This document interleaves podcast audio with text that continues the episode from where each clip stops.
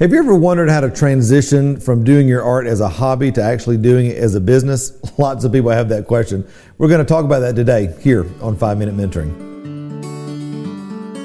Have you ever wanted to have someone in your life who you could ask real questions about your art, your business, and even your walk with the Lord? Well, that's exactly what we do every Friday here on 5 Minute Mentoring, where I answer one question from one of my awesome podcast listeners in order to help you start really thriving as the artist you know God created you to be. Well, hey, my friend, I'm so glad that you're with me today. Listen, I love answering questions from uh, my podcast listeners, from people on Facebook, people on our email list. And I got a couple of questions the other day. Actually, they were kind of the same question. One was from Erica, and one was from Matt. Matt's actually a filmmaker, Erica is actually a teacher single mom, and uh, both of them, you know, Matt's kind of working a job over here as a filmmaker, doing films for other people. Erica is a visual artist. She's doing her work as a hobby, but would love to get out of teaching and kind of transition. And so the question is, how do I do that? how do I get from doing this as a hobby to actually something that I can start to make a living with? Well, when I talk about this, especially in the mentoring program and as I teach in it in, in, my books and that sort of thing, I talk about it in the concept you may have heard before, may have heard me say this before. I call it the bridge. It's kind of like if you're here and you're trying to get to over here, you know, from one place to the other, the in between season is a bridge. And I find that the Lord will begin to make a bridge for us as we're faithful with little and ruler over much. All right, that's a kingdom principle. Be fruitful first and then multiply. A lot of times people are looking for multiplication in their life before they have fruitfulness. And so I want to give you five things today that'll really help you be fruitful in the season that you're in. And then as you cultivate that and steward that, that's going to give you really the groundwork, the foundation, if you will, to really start to be, um, you know, to multiply in your life and in your art. All right. And over time, you'll begin to see that bridge, uh, you know, be, become defined and you'll be able to walk across that from where you are now into the season that you really want to be in, whatever that looks like. All right. So the first thing I would say, if you, if you're wanting to go from you know, hobbyist or emerging artist into being a, a part-time, full-time artist, doing it more seriously, the first thing you got to have is number one, you've got to be creating um, a body of work, all right, at a level of mastery, all right. That is super duper important, all right, because nobody wants uh, subpar work. Nobody wants, uh, you know, beginner's work that's going to be, you know, when you're expecting it to, to be paid really well for it. You've got to be developing your skills and you've got to be developing your artistic work uh, in a way that's going to be out of excellence in a place that is uh, there's a demonstrable mastery in what you're doing i think about me i, I spent 15 years doing my baskets um, you know just as a hobby but what was that doing it was building skill it was building a unique voice and by the time i was ready to actually take it into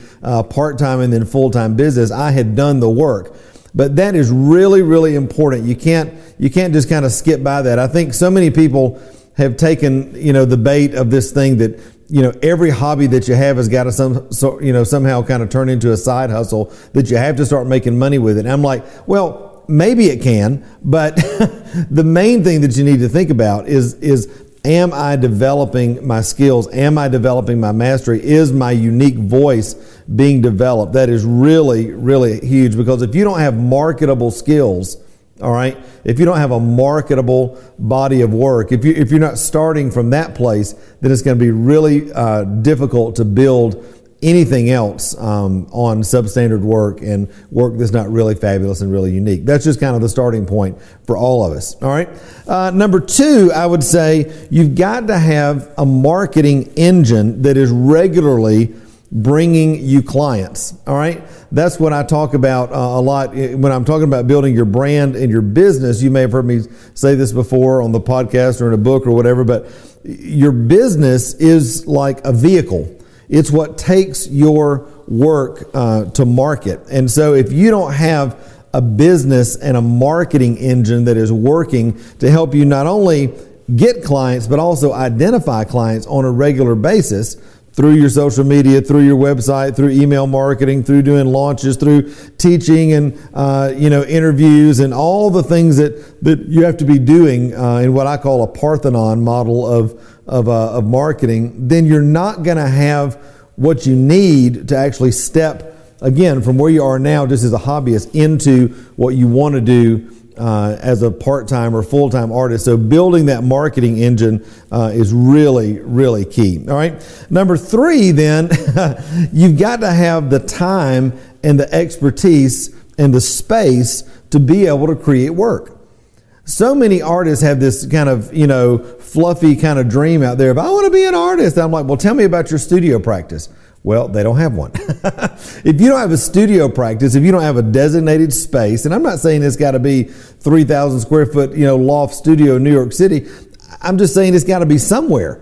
I mean, for me, I made baskets on my back porch for years. And then I, when we moved to Asheville, I finally graduated to a shed. And I was like, I got a shed. I mean, this was so awesome.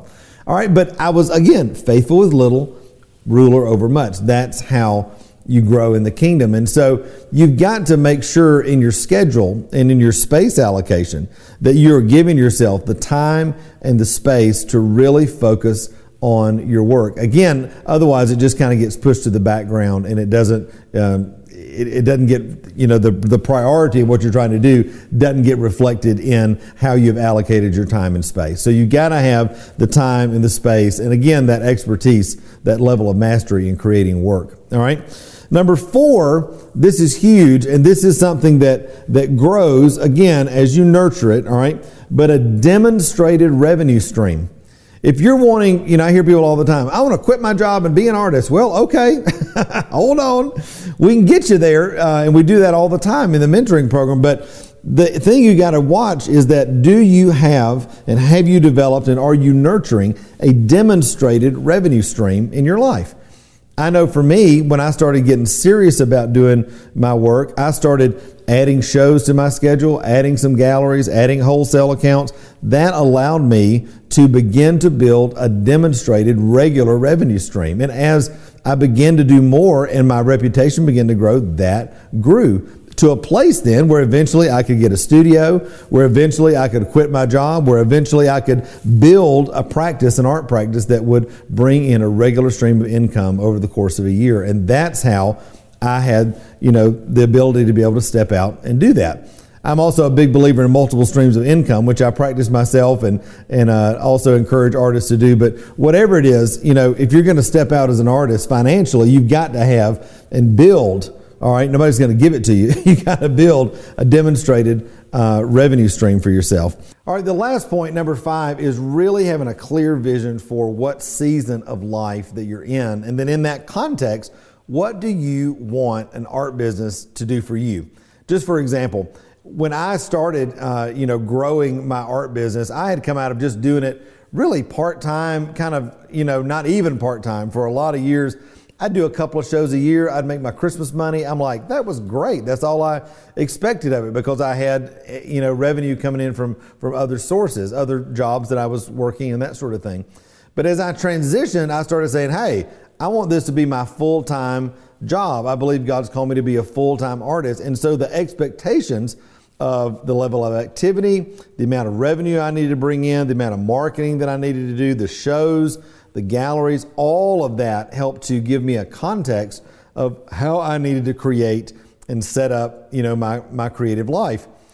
As opposed to maybe somebody that's like, you know what, I love art, but I'm retired and I've got a great retirement coming in. And if I could make an extra thousand bucks a month and give it to missions at my church, um, to bless them, that would be awesome. Or if I could supplement my income in some way by, by doing two or three shows a year, that would be awesome because I love working my job. Whatever it is, it's just so important that you not compare your level of perceived success with what somebody else is doing.